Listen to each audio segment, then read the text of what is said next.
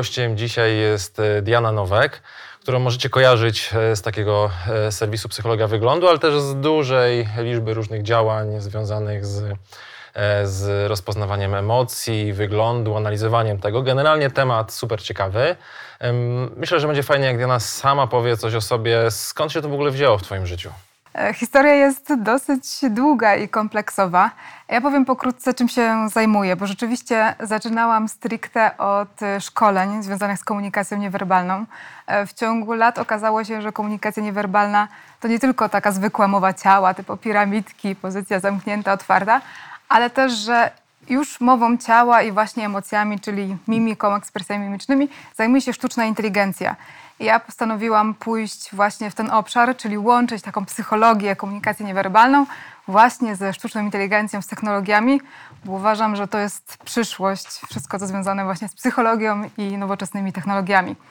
A początek był dosyć nietypowy, dlatego że od dziecka miałam bardzo wysoką wadę wzroku. Dobiłam do minus 15 dioptrii. To jest naprawdę taka wada, że no nawet jak ktoś stoi tutaj, to się go nie widzi.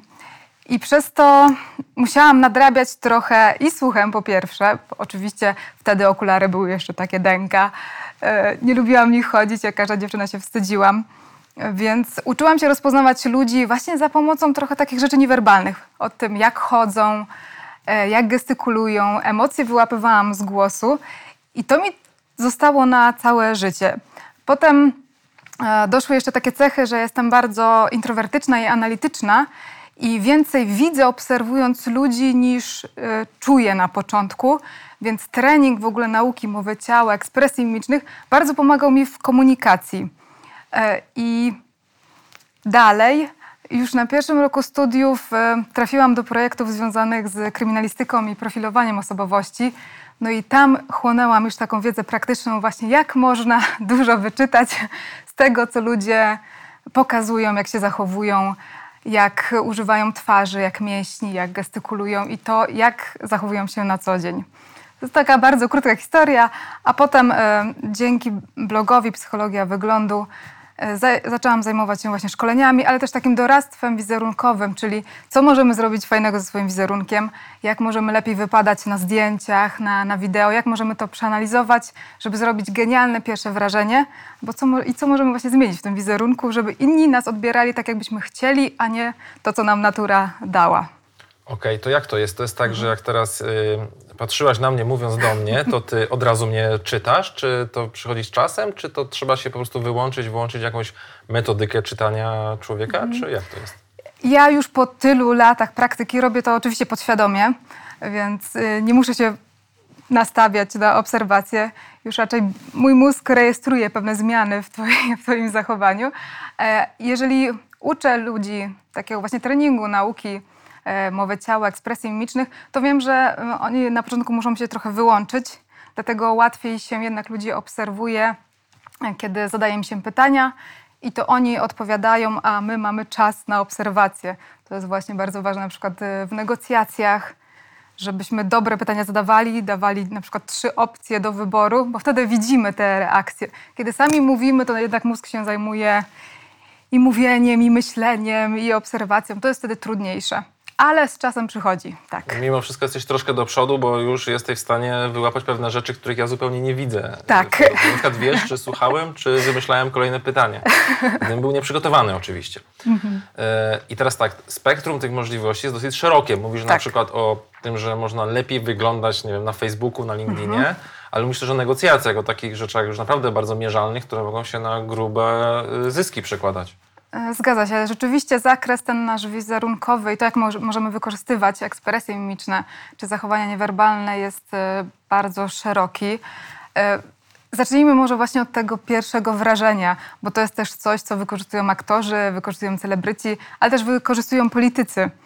No bo jednak jest ważne, czy odbieramy ich twarze na zdjęciach jako te dominujące, takie właśnie liderskie, mocne, ale też sympatyczne i godne zaufania czy jednak nie do końca tak wyglądają i trzeba coś zmienić. Może kształt brwi, może trochę twarz wyszczuplić albo wydłużyć na zdjęciu, albo poszerzyć. To są drobne triki, które pomagają w tym pierwszym odbiorze inaczej ocenić osobę, bo niestety, ale wygląda to tak, że większość wyborców wybiera kandydatów na, na swoich polityków no właśnie tylko na podstawie tego pierwszego wrażenia i decydują, czy osoba jest godna zaufania i sympatyczna tylko na podstawie zdjęcia albo krótkiego filmu wideo.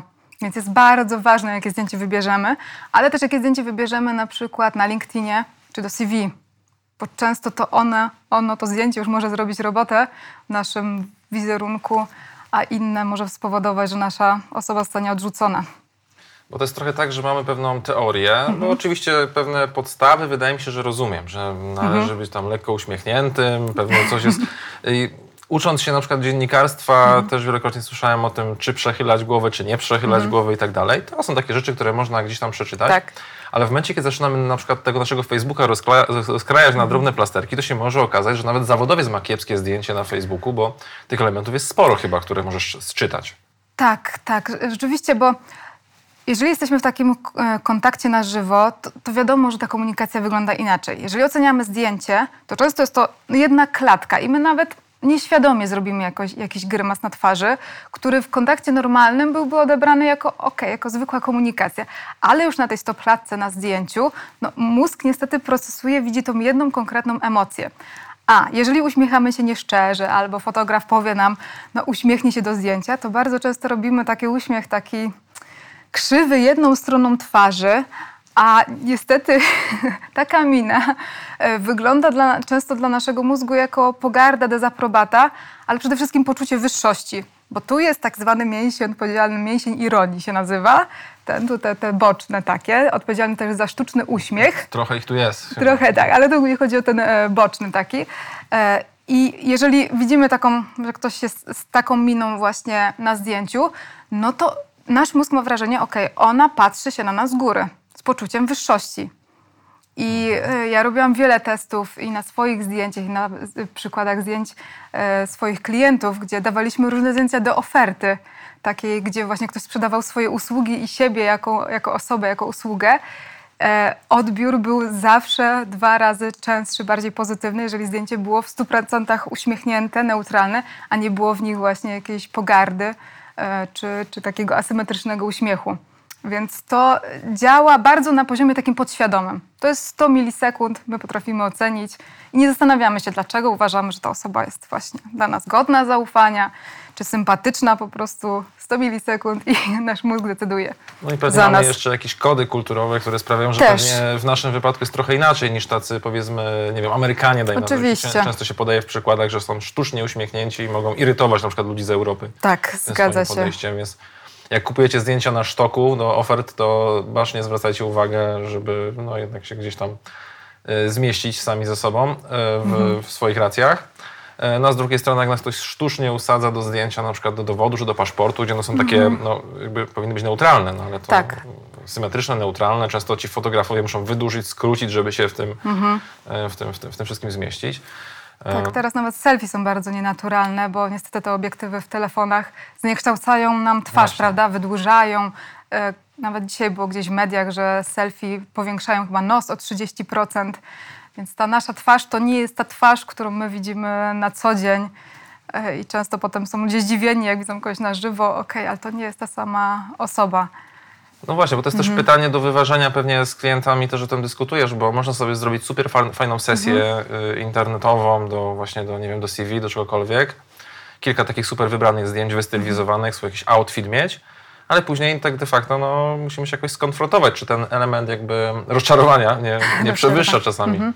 E, tego wszystkiego. Tak, ale tutaj najważniejsze jest, żeby wybrać zdjęcie, gdzie mieliśmy jakąś w miarę naturalną minę albo szczerą po prostu ekspresję, żeby nie było asymetrii asymetrycznego uśmiechu, czy asymetrycznej brwi, asymetryczne, asymetrycznie otwartego czy zamkniętego oka. To głównie o to chodzi Um, okay, czyli jesteśmy sobą, po prostu nie tak. popełniamy błędów, y, które, które mogłyby się na takim, na takim, etapie, e, na takim etapie pojawić. No dobra, czyli mamy na przykład negocjacje, mamy te swoje mm, rzeczy związane z naszym wizerunkiem mm. w internecie. Gdzie jeszcze tak naprawdę? Mówiłaś o elementach takich związanych z, e, z, no, z kryminalistyką. -hmm. E, politycy. Tak, y, tu jeszcze pociągnę ten temat pierwszego wrażenia, dlatego że nasza twarz oprócz tego, że mm, ma swoje rysy i kształt twarzy i właśnie na podstawie tego jesteśmy oceniani i to już oceniani jeśli chodzi o takie cechy jak introwertyzm, ekstrawertyzm, właśnie dominacja, uległość, czy jesteśmy godni zaufania, czy niegodni zaufania, nawet czy jesteśmy dla mózgu kompetentni, czy niekompetentni. To wszystko już się odbywa na poziomie kształtów i rysów twarzy, ale jest jeszcze jedna rzecz, którą my jesteśmy w stanie już zbadać za pomocą technologii mierzących emocje, właśnie dzięki mierzeniu ekspresji mimicznych twarzy, dlatego że na twarzy, jak wiadomo, mamy mięśnie. Mm, tak samo jak w ciele mamy mięśnie, e, tak samo twarzy, w zależności od tego, których częściej albo mocniej używamy, e, to te mięśnie są dla ludzkiego oka, tej drugiej strony, bardziej widoczne w odbiorze. Oczywiście znowu podświadomie, bo tak jak ja zawsze tłumaczę, tak jak w ciele widzimy po ciele, kto jest na przykład maratończykiem, a kto jest kulturystą, czy kto ćwiczy mocniej prawą rękę czy lewą rękę, tak e, samo, jeżeli bardziej używamy nie wiem, lewej strony twarzy, to mamy mocniej wyrobione jakieś mięśnie z lewej strony twarzy. Ale jeżeli częściej mamy smutek, używamy smutku, to mocniej mamy wyrobione mięśnie odpowiedzialne za smutek, czy kąciki ust, prawda, po czasie nam y, opadają. A jeżeli, nie wiem, złościmy się częściej albo jesteśmy mocno skoncentrowani, tacy trochę surowi dla siebie, tak zwane zmarszczki perfekcjonisty się pojawiają, to też jest jakiś sygnał dla drugiej osoby, że mm, to są emocje, które na przykład dominują w jej życiu. I, on, I mózg drugiej osoby dopisuje sobie historię, oprócz tych kształtów twarzy, jak ta osoba może reagować emocjonalnie, czego się po niej spodziewać, e, czy ma właśnie ekspresyjną twarz, jakimi emocjami może nas zaskoczyć. I są oczywiście pewne emocje, które bardziej, a są emocje, które mniej lubimy. I to jest e, przykładowo bardzo ważne w, właśnie u polityków, czy w reklamach, u aktorów, e, w serialach, gdzie się bada, jak ludzie reagują emocjonalnie, właśnie poprzez mhm. ekspresje mimiczne, na to, co widzą na obrazie. Czyli mamy klip wyborczy, krótki, e, i dzięki kamerom już w laptopach to jest banalnie proste, bo ludzie siedząc przed monitorami, przed laptopami, oglądają klip wyborczy. E, no i technologia mierzy ich ekspresje mimiczne, ich emocje pokazuje, no dobra, tu jest neutralnie, ale tutaj potem w tym momencie, kiedy on mówi o e, sprawach gospodarczych, czy to, co robi w, e, w sprawach społecznych, pojawia się wstręt obrzydzenia albo złość, a nie radość. Więc tu jest coś nie tak. Trzeba sprawdzić, czy to jest sposób mówienia, czy może właśnie jednak ekspresje które ten polityk pokazuje, przemawiając. I, i, I można tutaj właśnie się bawić, dostosowując reakcje emocjonalne. E, ładnie to było widać w, i w wyborach pomiędzy Trump i Hillary Clinton, ale też w wyborach we Francji, e, gdzie był mm, w ostatniej turze Macron i Le Pen. I tam była taka sytuacja, że bardzo ważne były głosy osób niezdecydowanych.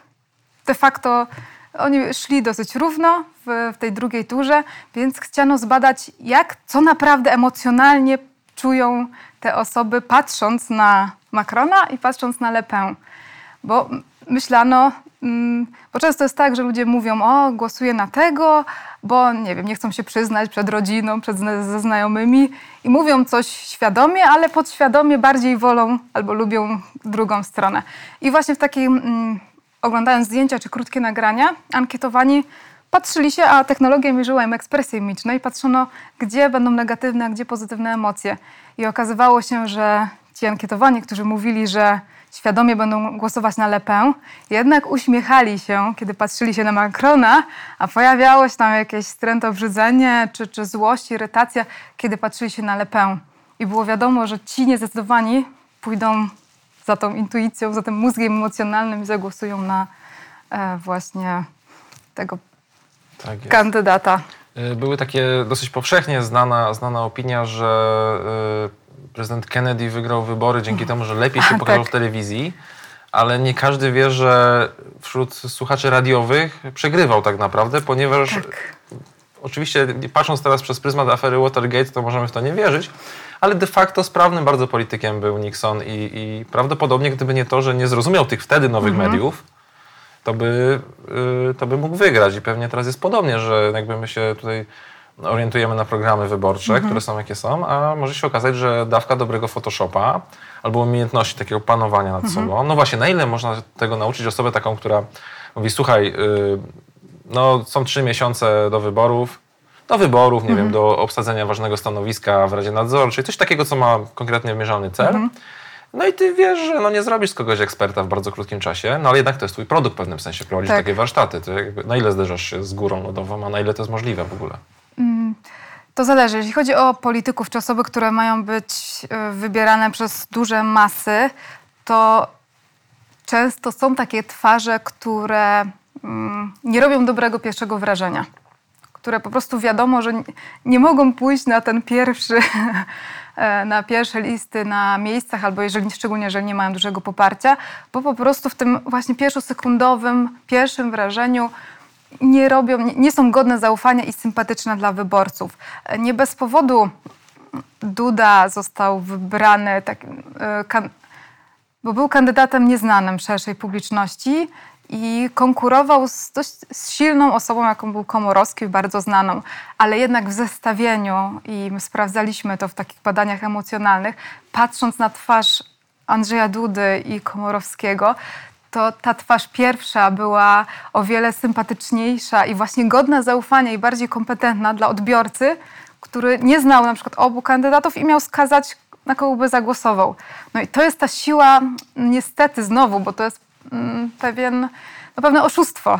My nie wiemy, co za tym człowiekiem stoi, za, za żadnym, a oceniamy na podstawie właśnie tych podświadomych kształtów twarzy, czy tych emocji na twarzy.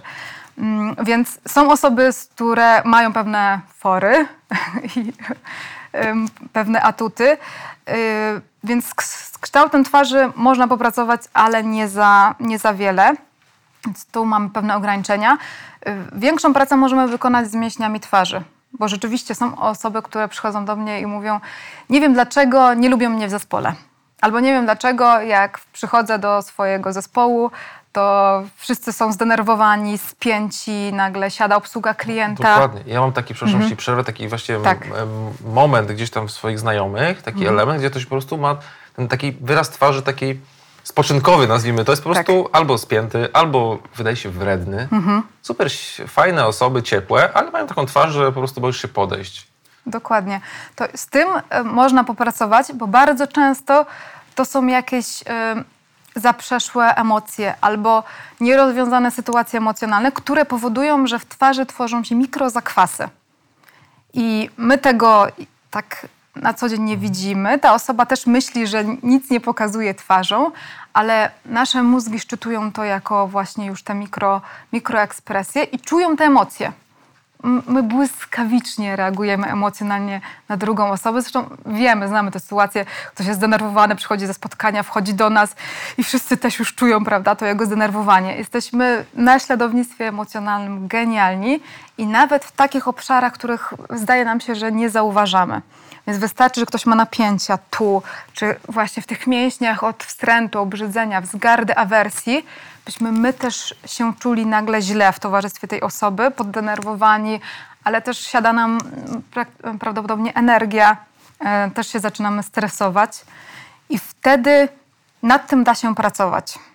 Bo to są znowu mięśnie. Są ćwiczenia, można je rozmasowywać, ćwiczyć, ale też e, dochodzić pytaniami do tego, dlaczego te emocje są w nas i dlaczego ten mózg emocjonalny, to ciało migdałowate pracuje i wysyła sygnały do twarzy napnij mięśnie odpowiedzialne za daną ekspresję mimiczną.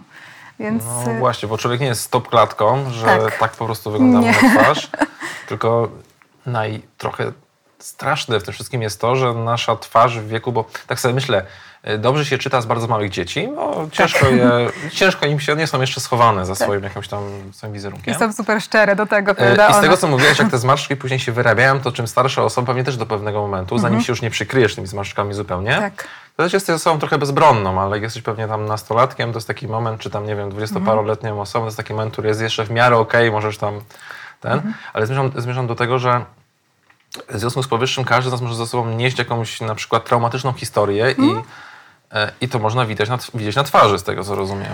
E, Tak. Można czytać z twarzy, czyli mogła być wróżką na przykład.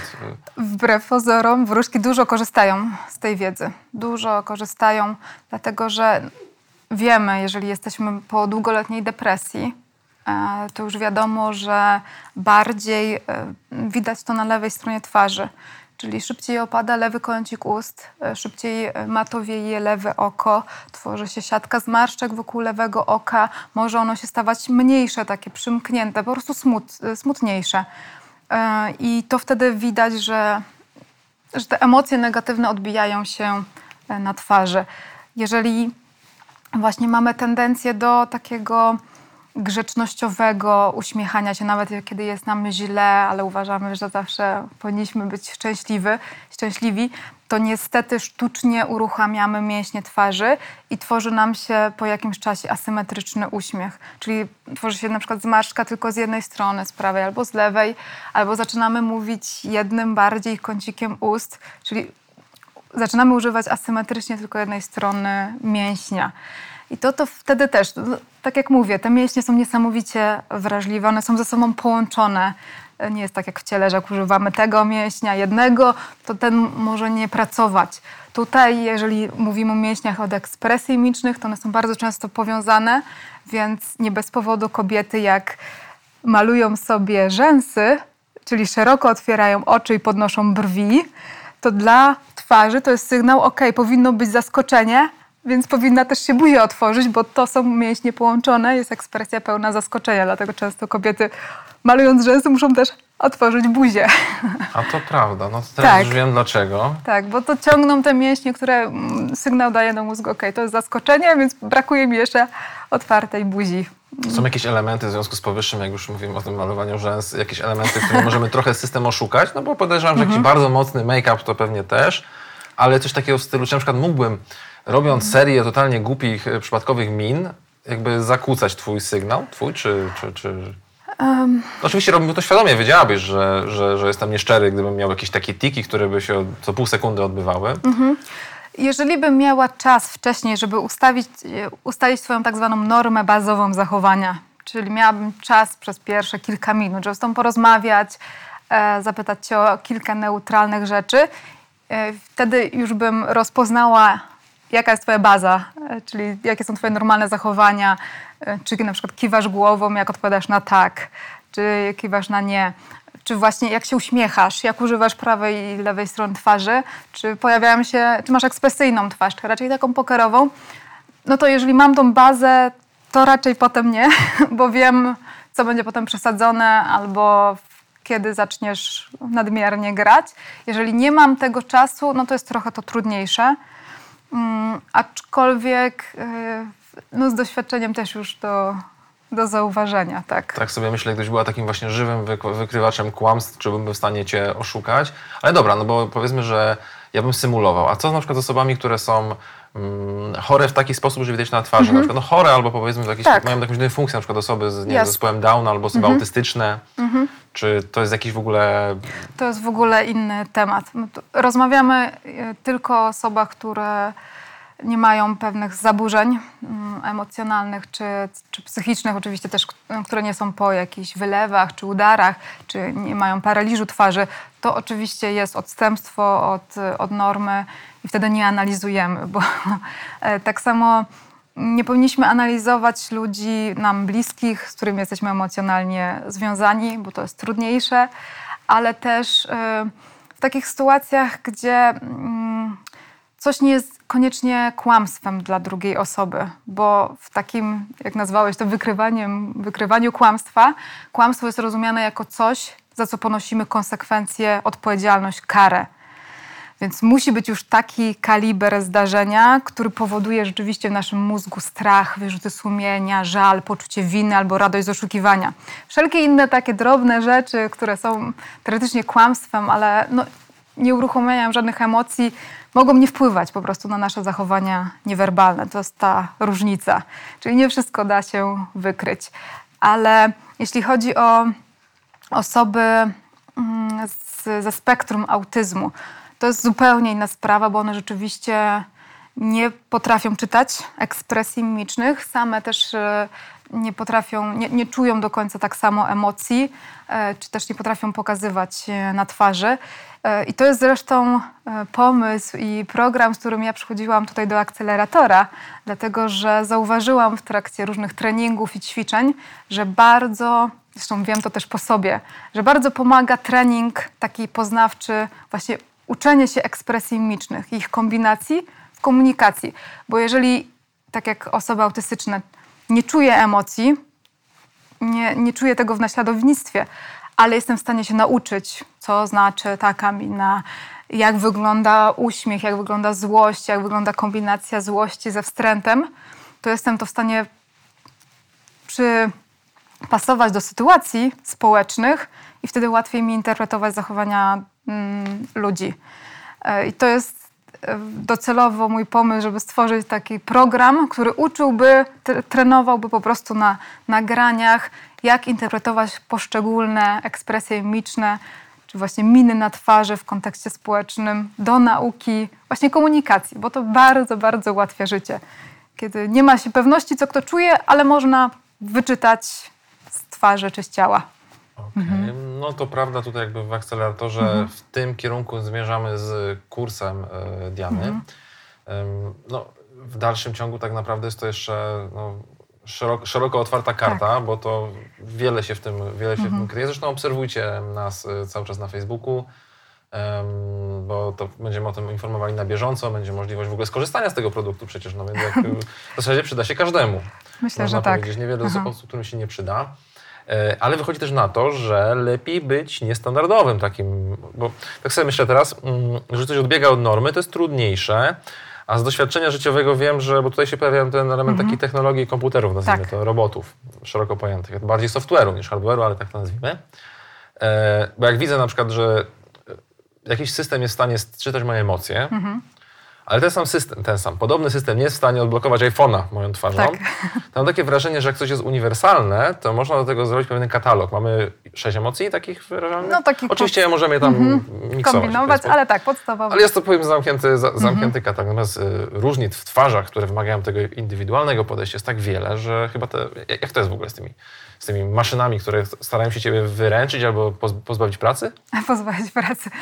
Nie, ja raczej traktuję to jako pomoc i mam nadzieję, że będą właśnie wykorzystywane w taki bardzo pozytywny sposób, oprócz kontroli nas wszędzie, gdzie przebywamy, bo rzeczywiście no, rozpoznawanie twarzy weszło już na inny poziom, głównie dzięki temu, że wszystkie zdjęcia nasze własne udostępniamy mm, na różnych e, mediach społecznościowych, na różnych stronach. I dzięki temu, że podajemy swoje dane i umieszczamy mnóstwo zdjęć, no te komputery mogą się uczyć rozpoznawania twarzy, dopasowując zdjęcia z przodu, z profilu, z boku i tworząc pewne algorytmy pomiary, aby ta technologia była coraz lepsza. Mm, więc no to my sami umożliwiamy rozwój tych technologii. One są rzeczywiście coraz lepsze. Tak jak wspomniałeś, nie, nie, bez powodu właśnie iPhone wprowadził funkcję z rozpoznawania twarzy, żeby odblokować telefon. I rozpoznawanie twarzy polega na mierzeniu punktów, które są charakterystyczne dla każdej twarzy, czyli odległości między oczami, tutaj między czołem, nosem, ustami. To jest taka mapka się tworzy, mapowanie twarzy i dla każdego człowieka powinno być to indywidualne, aczkolwiek są pewne twarze, które zawsze będą mylone.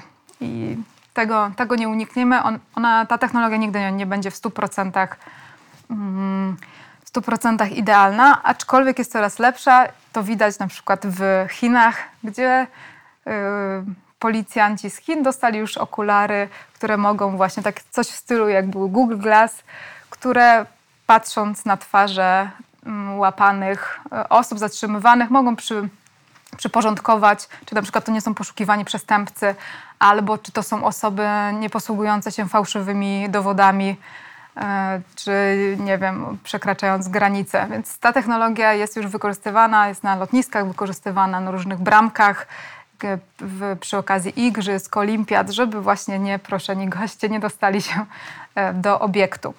Ale to poszło dalej, bo dzięki właśnie mapowaniu twarzy e, i dzięki badaniom Paula Ekmana zauważono, że da się też zmierzyć ruchy właśnie mięśni na twarzy za pomocą kamery, bardzo czułych kamer, które potrafią już też złapać właśnie te mikroruchy, nie tylko te takie ekspresje mocne, tylko to, że nam już tylko zadrga ten mięsień, albo że jest właśnie mini sygnał z mózgu do twarzy, jak ja coś do ciebie mówię i ty nawet teoretycznie nic nie robisz twarzą, ale odbierasz to jakoś emocjonalnie, twój mózg procesuje i kamera jest już w stanie złapać te twoje właśnie ekspresje w tym czasie. Jakbyśmy to teraz analizowali, e, to byłoby widać, jak reagujesz na moje słowa. Czy się zgadzasz, czy nie zgadzasz, czy to ci się podoba, czy jest totalnie neutralne dla ciebie. E, I to jest fascynujące, bo... Mm, że potrafią być tak dokładne e, te już technologie, ale też, że mogą być wykorzystywane właśnie w robotyce. Mm, czyli roboty mogą się uczyć naszych emocji, naszych potrzeb, e, ale powoli też same mogą pokazywać dzięki temu ekspresje mimiczne. E, I rozmawialiśmy właśnie o robocie Sofii, który się pojawia na różnych targach, prowadzi już dyskusje, swoje konferencje. E, firma z Hongkongu wyprodukowała i ten robot e, potrafi już 68 wyrazów twarzy pokazywać. E, on już nawet chyba też rumieni się, oprócz tego, że właśnie się uśmiecha, robi złość, radość, smutek i inne ekspresje mimiczne. To, mm, to właśnie pokazuje emocje, ale też potrafi dzięki tym technologiom, co ma kamery, w oczach sczytywać emocje drugiej strony, rozmówcy i wie, jak będzie wiedział w przyszłości, jak reagować emocjonalnie w trakcie rozmowy. To jest trochę przerażające z oczywistego punktu mm -hmm. widzenia, bo to jakby wiele, wiele osób przeraża taka technologia, mnie też ale też jest przerażające z tego, że z naszej jakby, jakby przestaje między tobą na przykład mm -hmm. a mhm. mną istnieć te, w tej chwili półtora metra, czy prawie dwa metry, które tak. jest jakby zarezerwowane na lekkie kłamstwo, mm -hmm. na mhm. robienie wrażenia tak, na tak. drugiej osobie. No bo y, nawet na przykładzie tych policjantów chińskich, mm -hmm. normalnie jakby prawo ustalone jest w taki sposób, że musimy mieć podstawę prawną, na przykład nie można, nie wiem, chodzić po ulicy z narkotykami, mhm. ale musimy mieć też powód zatrzymania. Czyli na przykład nie możemy sobie tak po prostu kogoś zatrzymać na ulicy i powiedzieć, pokaż co masz w kieszeni, bo może ta osoba to podważyć. Mhm. Natomiast w sytuacji, kiedy ten Google Glass powiedzmy, mhm. powiedzą mi, że po jego zachowaniu widać, że on coś tam ma, no to my kurczę mamy i jedno i drugie. Co prawda ten, ten powód mhm. przyszedł w sposób bardzo elektroniczny, ale cały te, ten dystans między nami został nagle złączony. Jesteśmy, świat się bardzo skurczył. Bardzo, bardzo. E, tym bardziej, że teraz systemy w wielu krajach, e, szczególnie właśnie w Chinach, mogą łączyć informacje o nas, czyli nie tylko to dzięki telefonom, gdzie się znajdujemy za pomocą anten GPS-ów, ale też e, no, od razu nas identyfikują za pomocą tego też, co mamy w telefonie. Mm, rozpoznają naszą twarz, gdziekolwiek jest kamera, nasza twarz jest rozpoznawana. Jeżeli system już jest, mają gdzieś u siebie albo umieszczamy własne zdjęcia w internecie. E, do tego systemy łączą informacje o naszych zdolnościach finansowych, tego jak wydajemy pieniądze. Nie bez powodu odchodzi się od gotówki, żeby właśnie e, no, tutaj władze, rządy miały o nas jak najwięcej e, informacji, czyli gdzie wydajemy pieniądze, na co, w jaki sposób.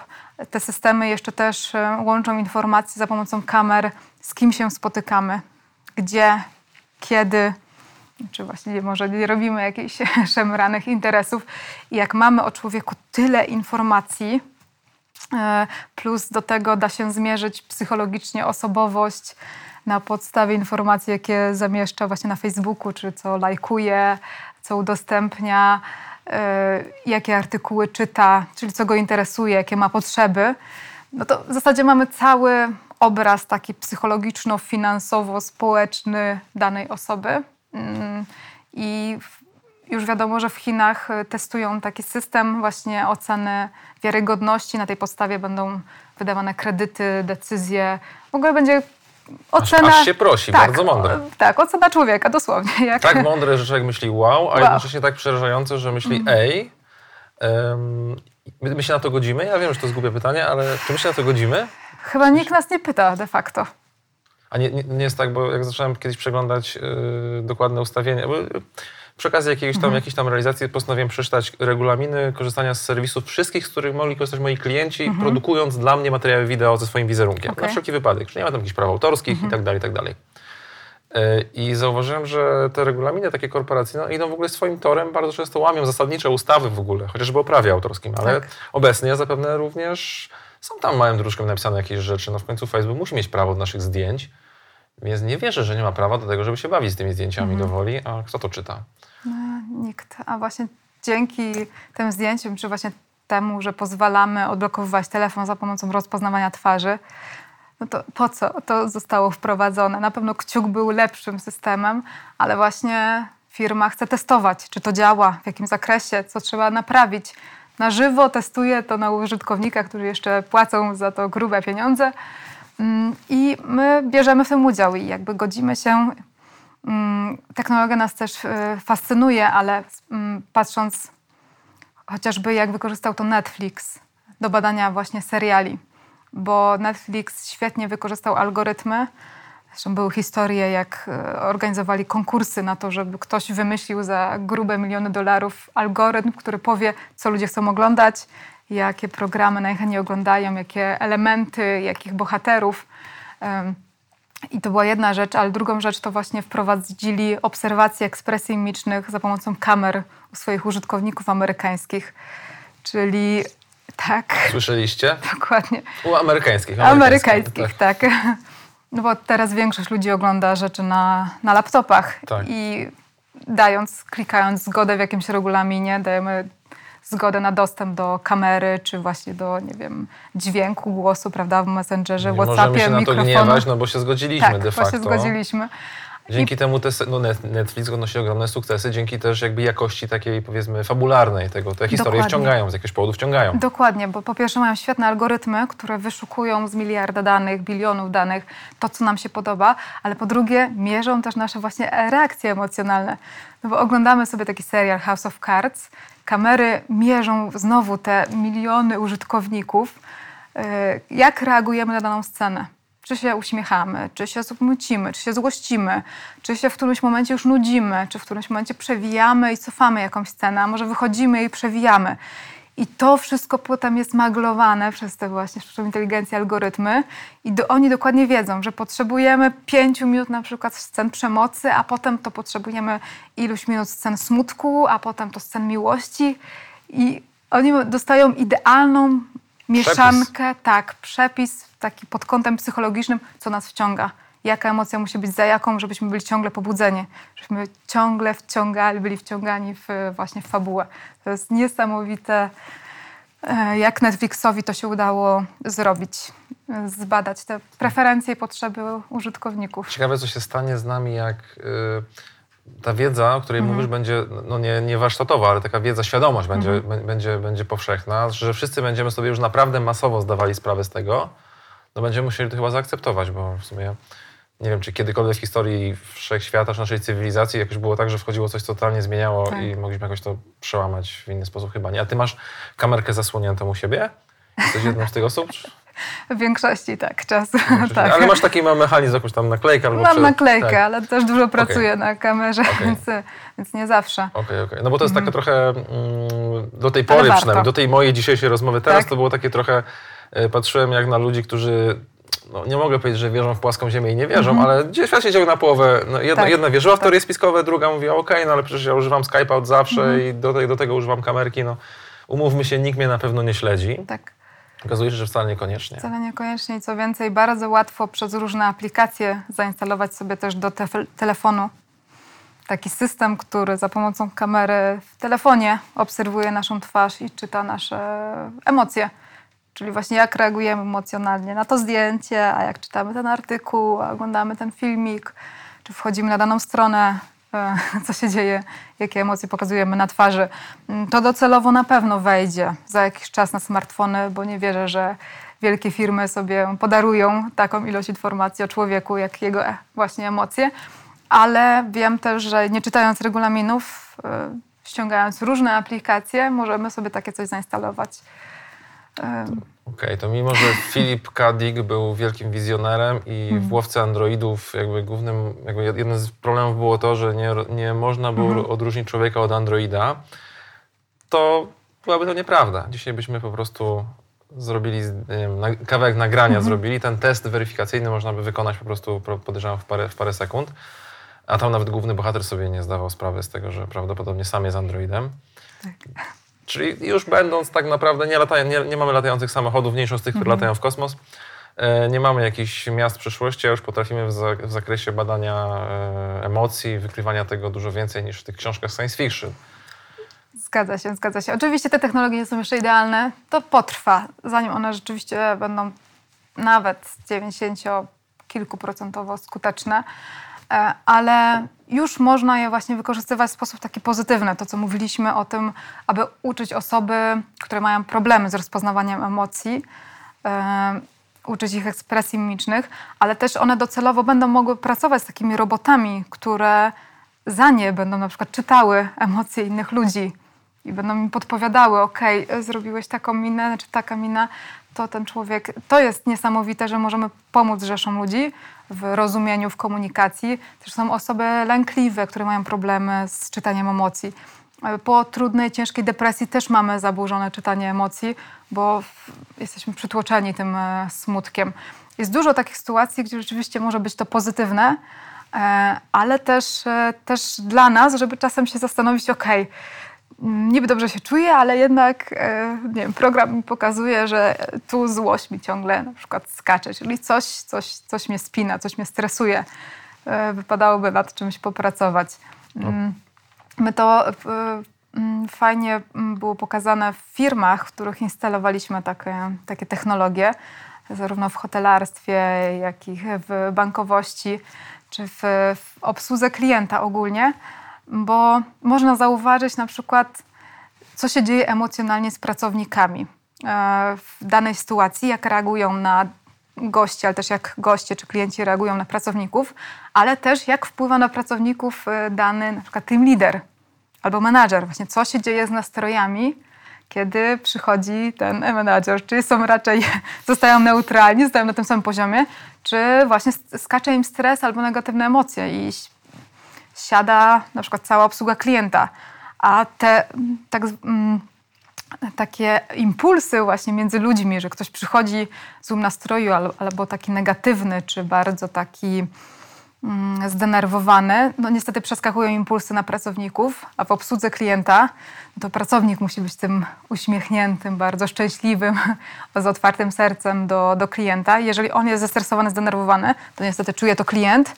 Klient jest mniej zadowolony z obsługi, wystawia negatywne oceny albo nie takie, jakbyśmy chcieli, koło się zamyka. Więc to, te emocje są jednak bardzo ważne i widząc czas, od czasu do czasu, co ta nasza twarz pokazuje, albo właśnie jakie robimy pierwsze wrażenie, możemy sobie po prostu ułatwić życie. Więc ja bym traktowała to na zasadzie nie, że bać się, tylko brać z tego, co najlepsze. Tak, mówimy wszystkim ludziom pracującym w obsłudze klienta, że to jest dla naszego, waszego dobra, a nie jest to narzędzie bezduszne. To bardzo dobrze że to powiedziałaś, ponieważ już trochę szliśmy w taką mroczną, tak, mroczną stronę. Fajnie, że się okazało, że jednak jest coś fajnego w tym. Dobrze, powiedz mi, no i teraz takie twoje związki z edukacją, bo szkolenia prowadzisz, różnego mhm. rodzaju warsztaty, wdrożenia takie nazwijmy tego wszystkiego. E, I spotkaliśmy się w akceleratorze, tak. ponieważ chcesz coś z tym zrobić takiego, jak to się mówi nieładnie, kalką językową, takiego digitalowego. digitalowego. Jak to, jak, skąd się to wzięło, jak to jest? Jakie masz wizje? Jakie mam wizje? E, prowadzę dużo szkoleń takich stacjonarnych, czy otwartych, czy korporacyjnych i mm, wiadomo, może w nich wziąć udział pewna określona liczba osób. E, ja też mam ograniczone możliwości podróżowania po Polsce, a mm, Dużo osób mm, chciałoby się też tego nauczyć albo skorzystać z tej wiedzy, więc y, stwierdziłam, że e-learning czy przekazanie wiedzy za pomocą kursów online byłoby świetnym sposobem, żeby dotrzeć do dużej części osób. E, rozmawialiśmy właśnie o komunikacji i takich umiejętnościach społecznych.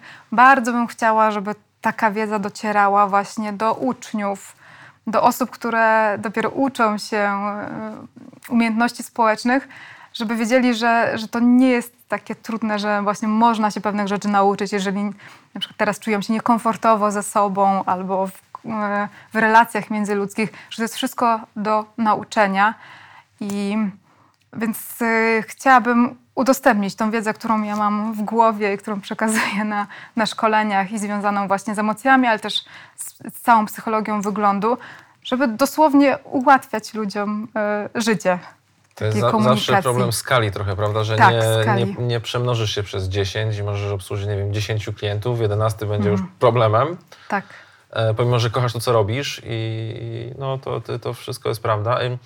Czy te, ta, ten zakres wiedzy on wymaga jakiejś specjalnej metodyki? Nie mówię tutaj o e-learningowej metodyce, mhm. ale bardziej o tym, że jak sobie myślę o szkoleniach e-learningowych, czy mhm. no powiedzmy, że e-learningowych, dotyczących powiedzmy, nie wiem, języków obcych, mhm. czy nie wiem, hipnozy, no to zazwyczaj jest tak, że ten kontrakt zawarty z odbiorcą mhm. musi powiedzieć, słuchaj, stary, na 15 minut się musisz wyciszyć. To nie, nie, tego nie przeczytasz, nie obejrzysz. Jeżeli się nie mhm. skupisz na tym wszystkim, to ja myślę, że jest podobnie, bo jednak jest y, dużo niuansów, które w, tych, w tym kursie będą prawdopodobnie. Mm, tak, on na pewno wymaga mm, sporo też y, własnego treningu, mm, bo y, i to, tego zachęcam, bo komunikacji jednak nie da się nauczyć w, tylko w stosunku do technologii, znaczy tylko przebywając z technologią, żeby ćwiczyć mowę ciała, ekspresję mimiczną i w ogóle komunikację, trzeba rozmawiać z drugą tak. osobą. Czyli przeczytałem, obejrzałem, zaliczyłem test, kolejna lekcja i tak zrobiłem, nie wiem, 12 lekcji Diany i w sumie certyfikat mi się wydrukował. tak. Ale coś nie do końca jeszcze jestem ekspertem. Czyli kurczę, to jest niestety trochę obalanie mitu tego, że, ta, że jakby ta technologia edukacyjna wszystko za nas zrobi, jednak musimy się trochę uczyć. Musimy, musimy ćwiczyć, się... musimy się przykładać.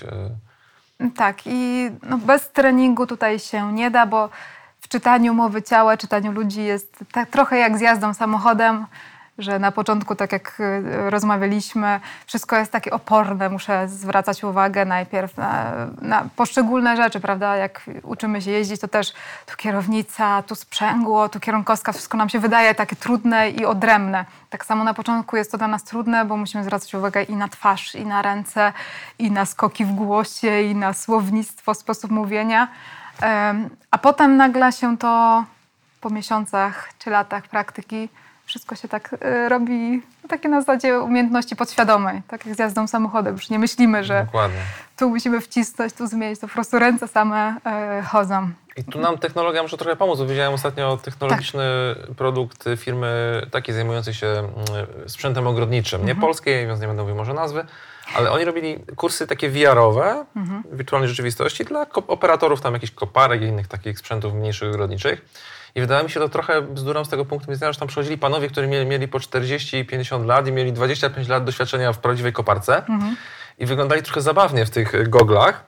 Natomiast tak się wciągali i później mówili, słuchajcie, ja faktycznie czułem ten, mhm. ten, ten, ja faktycznie byłem w tej koparce przez chwilę. Ta technologia mi skróciła dystans do tego wszystkiego. Tak i to jest właśnie chyba ta moc na którą powinniśmy nastawić się, jeśli chodzi o sztuczną inteligencję, technologię czy wirtualną rzeczywistość, że mogą nam umożliwić to, co do tej pory było zupełnie dla nas niewyobrażalne. Jest, też, jest zresztą taka reklama, gdzie y, dziewczyna, teraz leci w telewizji, dziewczyna uczy się chodzić z jedną sztuczną nogą, z protezą i nie może się przyzwyczaić, kiedy patrzy na, na tą nogę, która nie jest jej, ale zakładałam jej właśnie gogle z wirtualną rzeczywistością, której pokazują tak jakby dwie zdrowe nogi i mózg, y, mózg nie widzi nie widzi tak jakby ciała, tylko widzi to, co my mu dajemy, jakie obrazy przekazujemy i ona rzeczywiście wtedy jest łatwiej, y, łatwiej iść, jeżeli mózg widzi to, co pokazuje mu wirtualna rzeczywistość.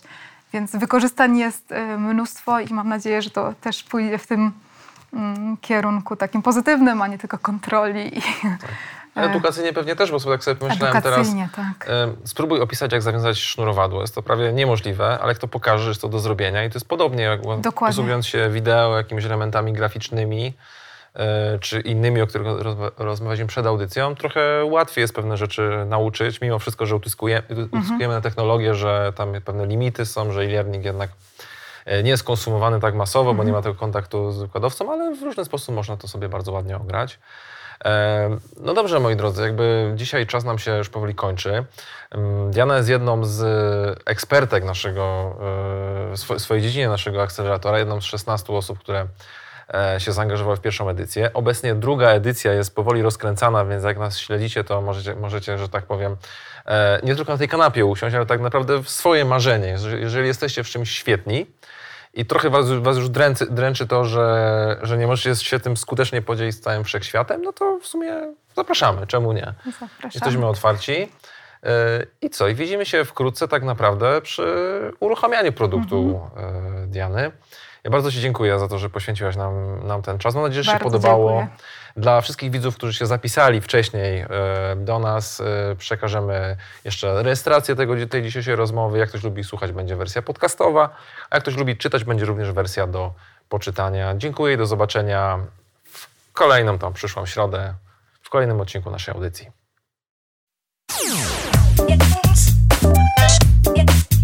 Let's